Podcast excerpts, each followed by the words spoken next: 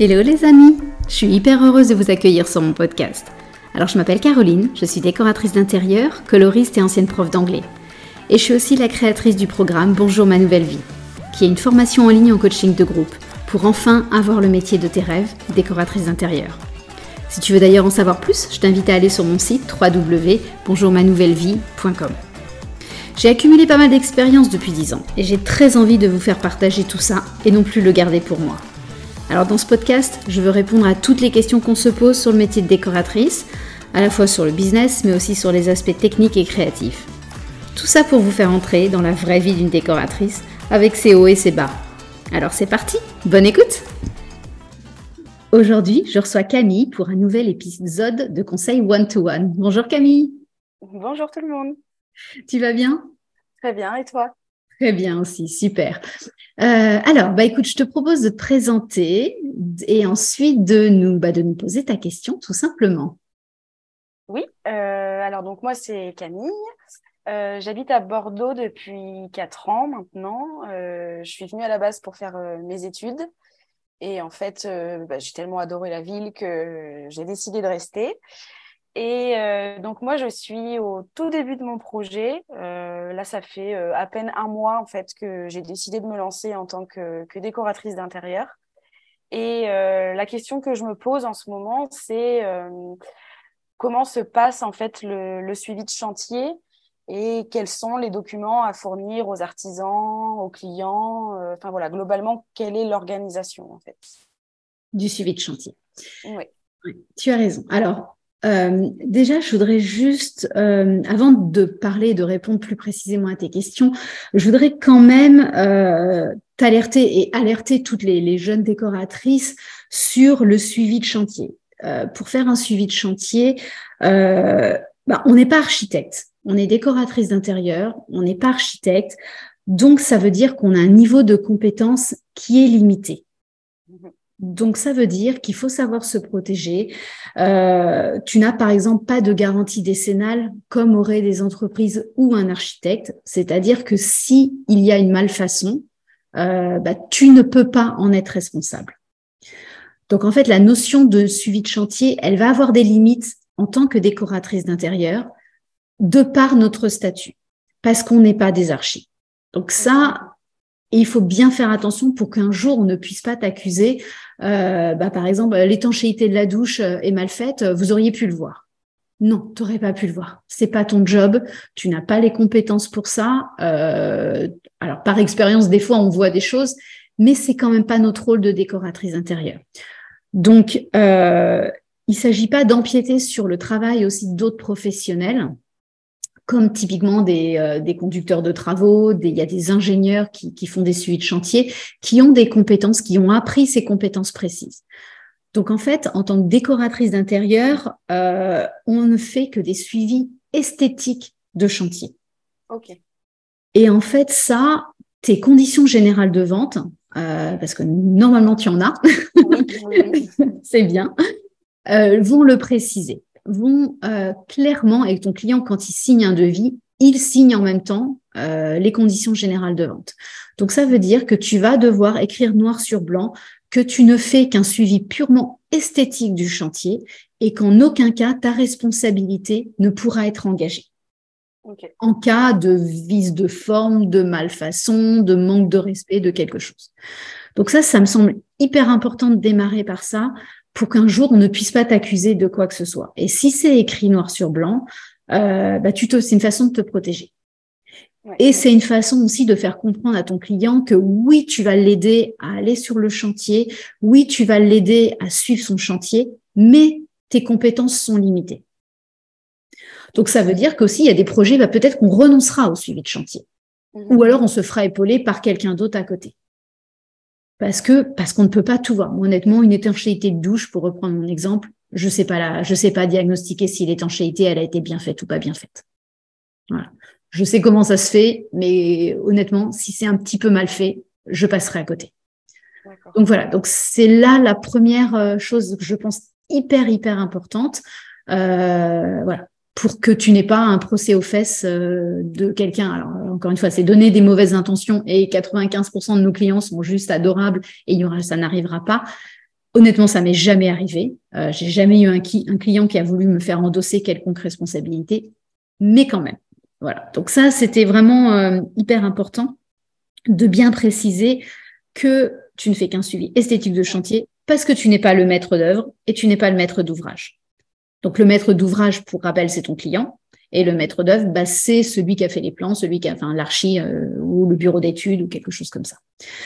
Euh, donc voilà. Et lié à ça, d'ailleurs, je repense, les contrats, bah, les, les devis, les contrats sont signés entre ton client et l'artisan.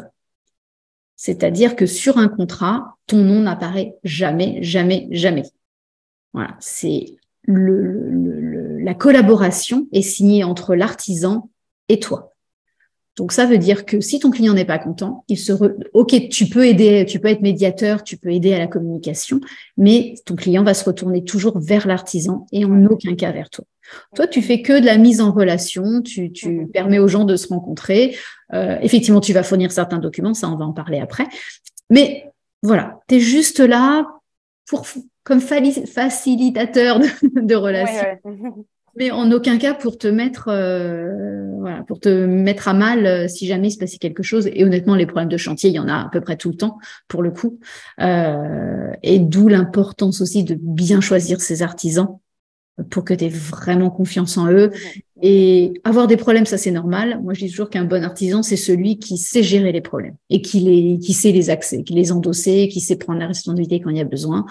C'est ça un bon artisan. C'est évidemment quelqu'un qui bosse bien, mais aussi qui accepte de gérer les problèmes, parce qu'il y en a tout. Ça, c'est inévitable. C'est malheureusement euh, le lot, euh, le lot commun. Donc en fait, toi, ton boulot, ouais, ça va être de coordonner et de vérifier que tout se passe bien, mais sur des petites choses faciles entre guillemets. Donc par exemple, ça pourrait être est-ce que le peintre a bien mis le papier peint sur le bon mur? Est-ce que il l'a bien mis euh, ou est-ce que toi, tu avais donné comme information que tu voulais que ça soit peint jusqu'à un mètre de hauteur? Est-ce que ça a bien été fait jusqu'à un mètre de hauteur? Mhm. Est-ce que le parquet a bien été posé euh, parallèlement à la fenêtre et non pas perpendiculairement parce que toi, tu avais euh, fait ton calpinage, etc. Est-ce que le carreleur a bien posé en chevron comme tu voulais que ça soit posé? Tu vois ce que je veux dire? Donc toi, c'est vraiment ce genre d'informations que tu vas aller vérifier. Mhm. Donc c'est vraiment ça, toi, ton suivi de chantier, c'est vraiment de se dire, euh, bah, est-ce que mes préconisations ont bien été respectées? Parce que ça arrive plein de fois que le, ça peut arriver que le peintre bah, ait mis la mauvaise couleur sur le mauvais mur. Donc le fait de venir sur chantier va permettre mhm. de contrôler, exactement. Mhm. Et de rectifier si jamais. Voilà. Et d'alerter assez rapidement aussi, parce que bon, c'est quand tu alertes assez rapidement au bout d'un mur, c'est pas très grave. Quand la maison entière a été peinte, bah forcément, c'est un petit peu plus embêtant. Mais euh... donc voilà, tu as juste ce devoir de, de contrôle. Euh, tu es un soutien pour ton client, mais tu n'en as pas la responsabilité. Okay. Donc, euh, donc, voilà, c'est en fait, tu es, des yeux mais t'es pas, t'as pas une compétence euh, d'expert sur chacun des domaines. Et, encore une fois, en tant que décoratrice on connaît plein de choses, on touche à plein de domaines, et par expérience, effectivement, on connaît beaucoup de choses. Mais ça, c'est aussi avec l'expérience. En début de, carrière, bah, toute logique, tu connais pas, euh, t'es pas incollable en électricité, en, en plomberie, en carrelage, en parquet, en, en peinture. Enfin, c'est normal, c'est normal. Donc, et ça, moi, je pense qu'il faut le dire aussi clairement aux clients. Enfin, il n'y a, pas de honte. Ouais. Et moi, les clients l'acceptent hyper bien de dire, bah voilà, j'ai, je connais plein de choses, mais j'ai, euh, voilà, je suis pas expert dans chacun. C'est chaque artisan qui a sa, sa zone d'expertise. Et, euh, et en fait, ça se passe bien. Et puis, bah, si c'est des suites de chantier très conséquents, si tu es dans une grosse rénovation, bah là, ça veut dire que c'est pas quelque chose que tu peux faire seul. Enfin, voilà, c'est vraiment, euh, vraiment, important euh, de connaître ses limites pour ne pas, bah, pour ne pas décevoir notre client aussi, euh, et puis, et puis ne pas se mettre, voilà, ne pas se mettre à mal. Mmh bien sûr. Donc voilà déjà ce que je pouvais penser. Après, tu me disais au niveau des documents. Euh, en fait, le but du jeu, c'est que tu donnes des documents qui va faciliter la compréhension de l'artisan sur ce que toi tu as eu en tête. Donc, par exemple, si je reprends mon histoire de peintre avec euh, toi, tu as décidé que tu allais mettre du papier peint sur tel mur et tel mur et euh, telle couleur sur tel mur, euh, ou que tu allais faire une jolie forme ronde sur un mur, mais après des carrés ou des, des, triangles sur un autre mur. Enfin, tu vois, j'imagine un truc un peu plus mmh complexe. En fait, il faut que tu fournisses un document au peintre qui va lui donner toutes les informations. Euh, donc en fait, moi j'appelle ça une étude coloristique, une étude chromatique. Euh, donc en fait, euh, moi la façon dont je le fais, c'est en général je, je, donne un plan et puis je mets une référence couleur ou un numéro pour chacun des murs. Voilà, le mur 1 va être traité de telle façon, le mur 2 de telle façon. Et là, tu donnes la référence de papier peint pour ce fameux mur, mmh tu donnes la référence de peinture pour ce mur.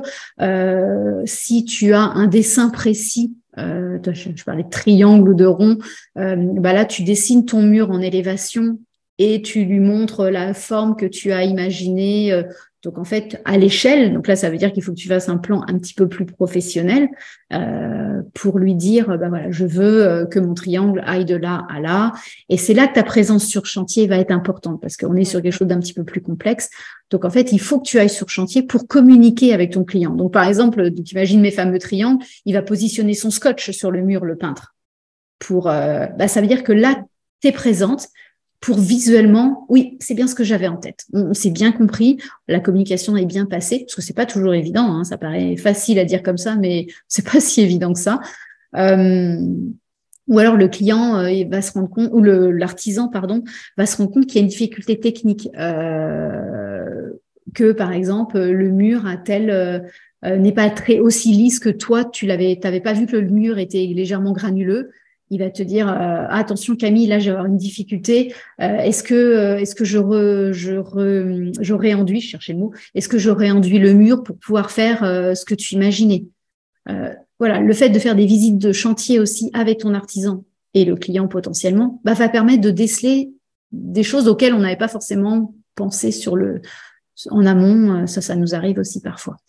Donc voilà, donc il faut que tu fournisses des documents qui va permettre la bonne mise en œuvre de tes idées. En fait, tout simplement. C'est vraiment ça.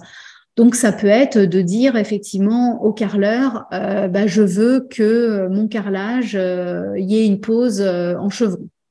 Donc, en fait, tu peux faire un calpinage. Donc, un calpinage, je ne sais pas si tu sais ce que c'est, mais c'est en fait de dessiner. alors, je le redis pour ceux qui, qui savent pas. je te vois hocher la tête, donc je sais que tu sais.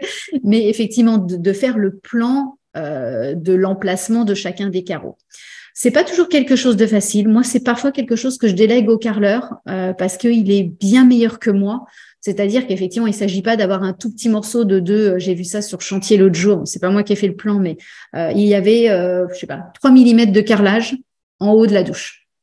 Et là, je me dit, ah, petit problème de calpinage. Là, l'artisan a mal fait son travail. Donc, moi, ça serait mon rôle, justement, en suivi de chantier, de dire ah non bah alors là vous me défaites tout moi moi j'autoriserai pas j'accepterai pas un, une mise en œuvre de cette qualité là là c'était juste je regardais un chantier c'était pas moi euh, qui décidais quoi que ce soit donc j'ai je laissais passer. Mais pour moi typiquement c'est une erreur à pas laisser passer.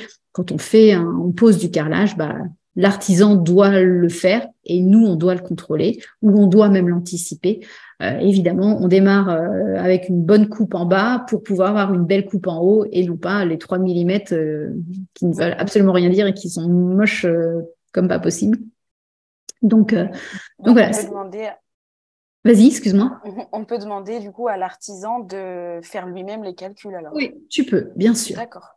Parce que parfois, euh, alors moi je lui donne toujours mes indications parce que c'est quand même c'est quand même nous qui avons l'idée d'une pose en chevron. C'est nous qui avons l'idée d'une pose euh, horizontale ou, euh, ou perpendiculaire. Parce que nous on sait à quoi ça va ressembler à la fin. Donc effectivement il faut qu'on communique avec lui. Mais par contre je pense par exemple à des épaisseurs de joints. Moi, je suis pas toujours très au clair sur euh, quelle épaisseur de joint va être nécessaire pour tel type de carrelage précis. Euh, parce que si c'est des éliges, tu mets pas du tout d'espacement, mais certains carrelages, bah, il faut quand même prévoir. Et là, je sens que ça dépasse un petit peu mon domaine de compétence, parfois.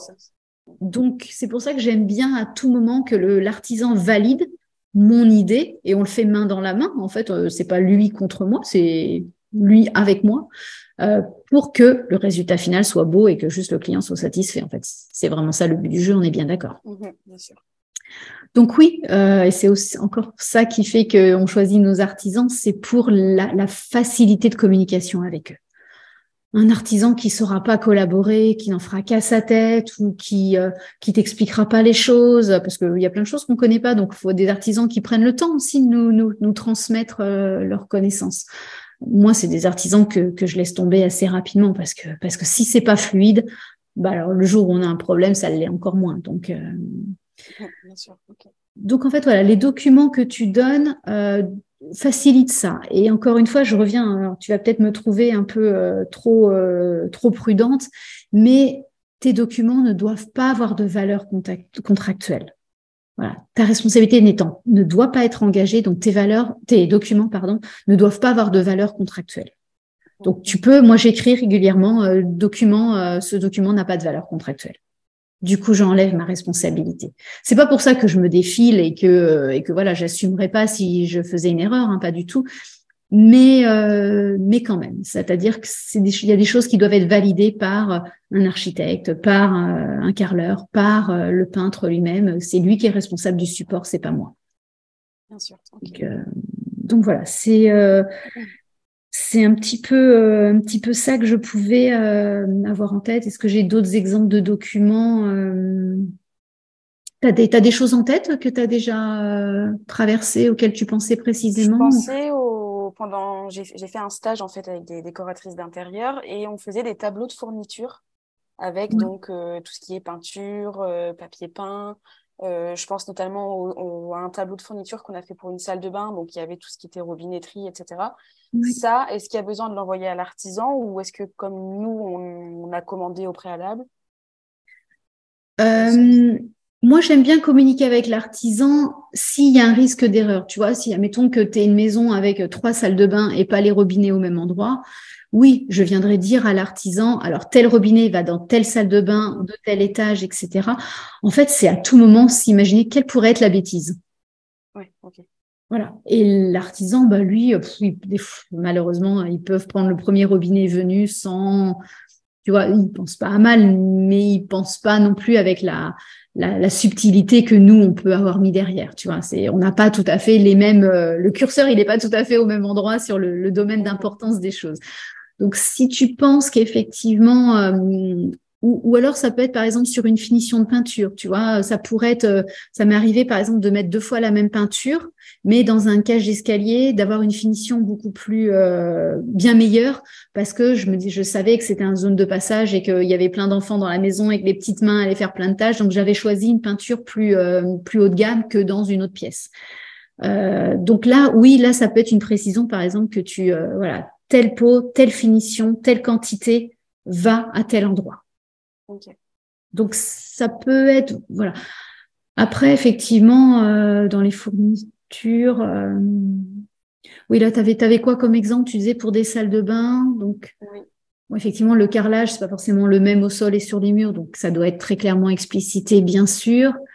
Euh, T'avais quoi d'autre, tu m'as dit? Je sais Sinon, c'était euh, robinetterie, euh, porte de douche, etc. Mais ça, c'est plus euh, de l'achat que, nous, on doit faire finalement. ça ne le concerne pas forcément. Sauf si, par exemple, il, le pose. Tu vois, je pense, je pense à, j'imagine, un, porte-serviette que tu as commandé et ton artisan va te le poser. Bah, il faut que soit tu sois présente, soit tu lui dises précisément où tu le souhaites, ce porte-serviette. Oui, ok. Tu vois, des détails comme ça.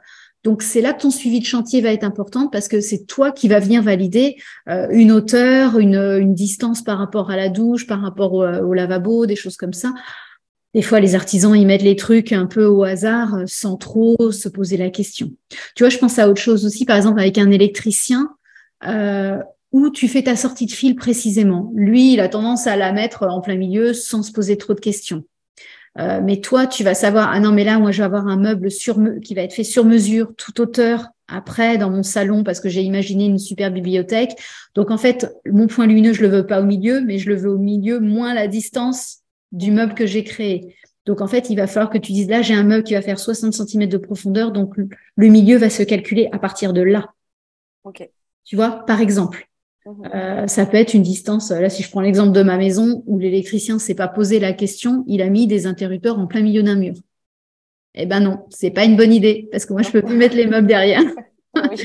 il n'a pas vu où était le problème. Ou des radiateurs en plein milieu des murs. Eh ben non, c'est pareil. Bon là, j'ai acheté la maison comme ça, donc c'était différent. Mais tu vois, ça pourrait être ça aussi, de dire non, le radiateur, il va, on va le positionner sur tel petit bout de mur ou vraiment sur le côté, parce que moi, je sais que je vais avoir un bahut ou je vais avoir un canapé, etc. Mhm. Tu vois, c'est plus l'artisan, c'est vraiment l'expert technique, mais lui, il sait pas comment tu vas aménager cette maison derrière. Mhm. Donc c'est là qu'il faut à tout moment que ton œil dise euh, non, mais alors là le visiophone ici c'est pas du tout pratique parce qu'on va mettre des porte-manteaux donc ça marche pas. Il faut plutôt le mettre sur tel euh, petit mur qui de toute façon sera pas exploité. Tu vois des petites choses comme ça. C'est ça un suivi de chantier aussi. C'est vraiment arriver avec tes connaissances du futur aménagement pour éviter les, les erreurs. Et finalement, est-ce que ce serait parce que là, du coup, je suis en train d'imaginer euh, où placer le radiateur, etc. Est-ce qu'on peut faire, du coup, un plan de la pièce et on y met le radiateur en indiquant les mesures entre euh, le mur et le radiateur. Euh, Ici, il y aura tel meuble, enfin, qu'il puisse visualiser lui aussi la pièce? Avant de commencer. Euh, exactement, exact. Ouais, non, c'est exactement ça. Et en fait, euh, moi, j'adore communiquer avec mes artisans et honnêtement, ça leur fait plaisir. Enfin, ils adorent participer à mes projets où je leur dis, oh, là, tu vas voir, je vais mettre un super beau canapé, donc faut surtout pas que tu me mettes un truc derrière. Tu vois, dès que tu le joues en mode complicité, les, nos artisans, ils plongent avec nous dans le projet. Ouais, il est acteur, il est pas juste. Il est acteur et puis bah, il est il est aussi exalté que nous par le projet et le client. Donc en fait, c'est un moyen aussi de le faire vivre, de faire vivre le projet avec lui et qui sent qu'il va.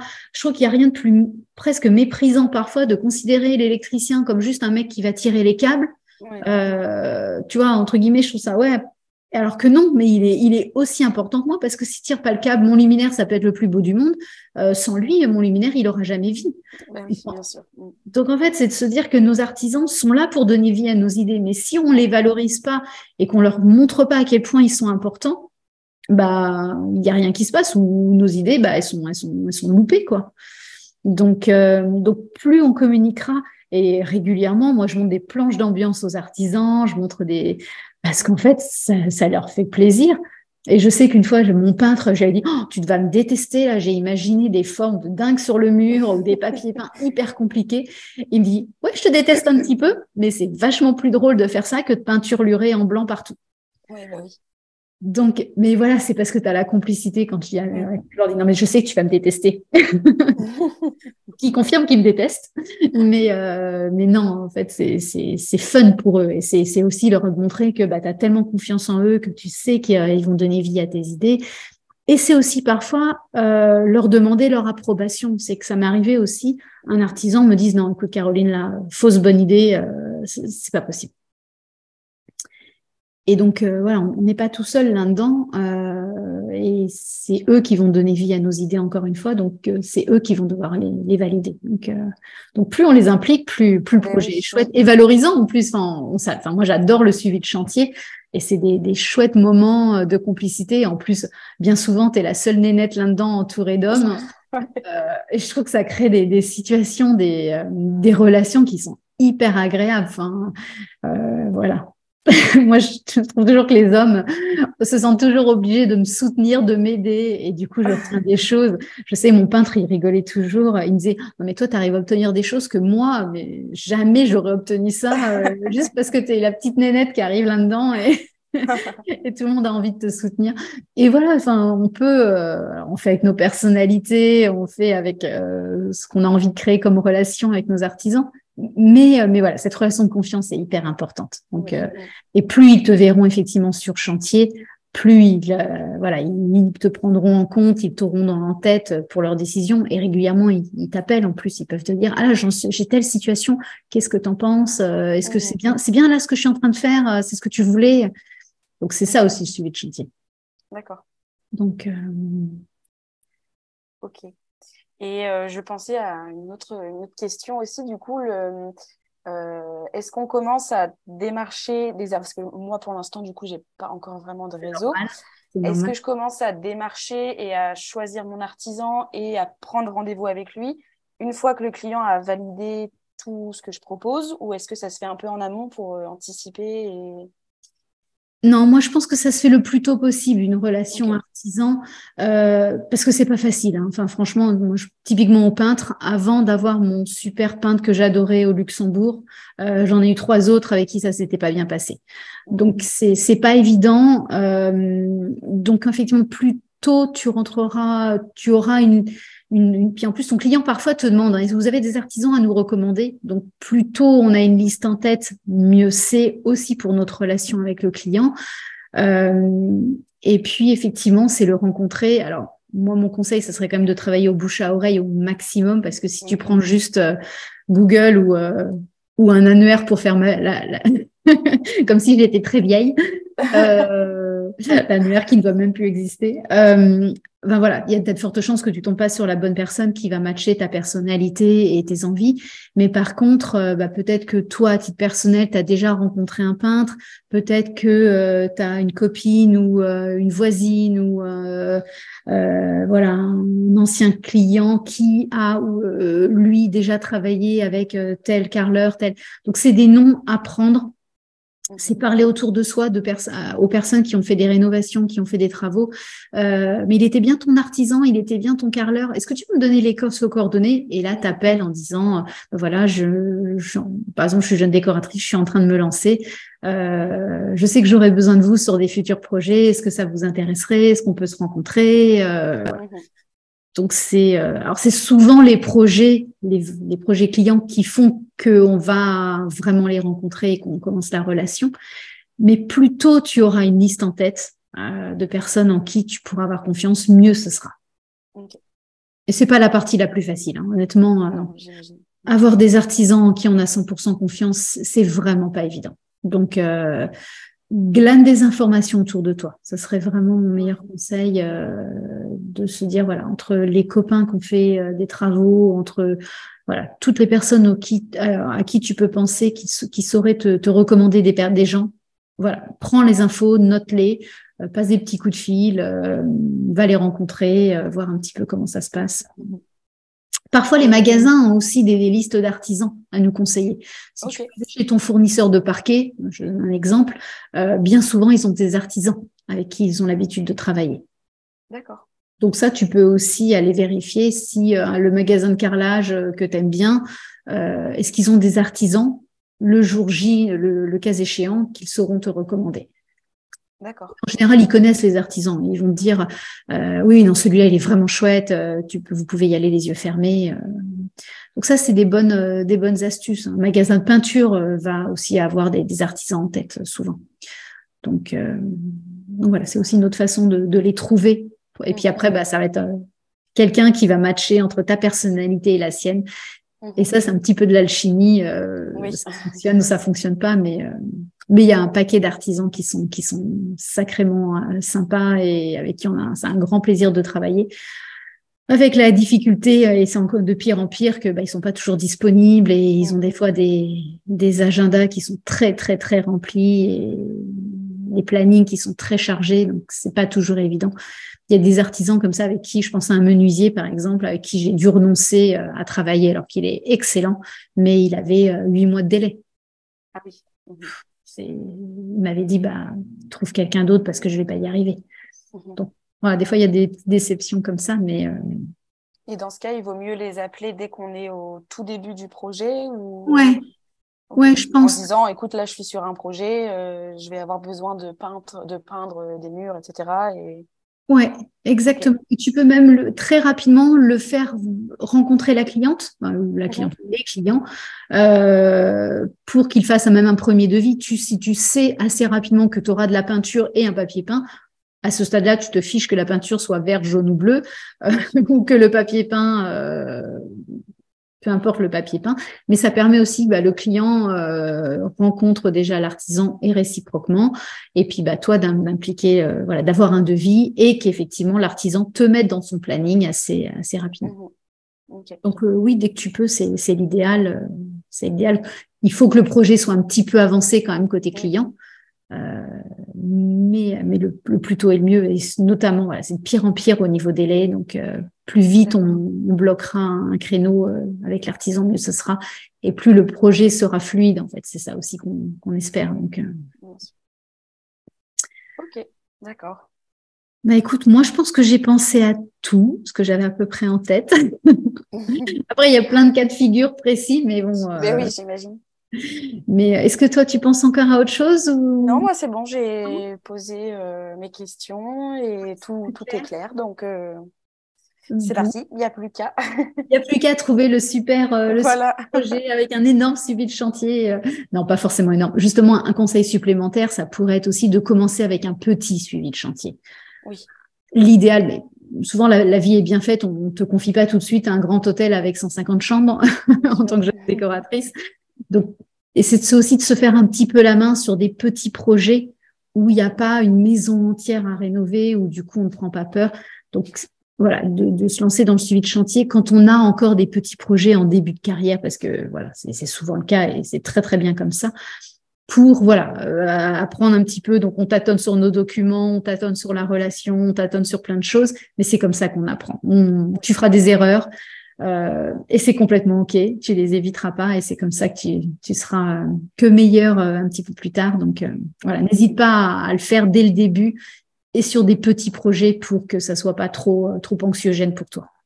Ok, d'accord. Voilà. Très bien. Bon, bah écoute, tu me tiens au courant dès que tu as un premier suivi de chantier? Oui, avec plaisir.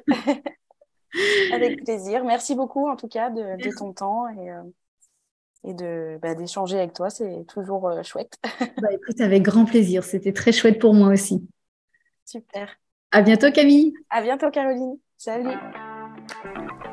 Si tu entends ce message, c'est que tu as écouté l'épisode jusqu'au bout et donc je me dis que ça a dû te plaire. Alors si tu veux me soutenir, laisse-moi un petit commentaire et des étoiles. Ça va vraiment m'aider à faire connaître ce podcast au plus grand nombre. Un énorme merci d'avance.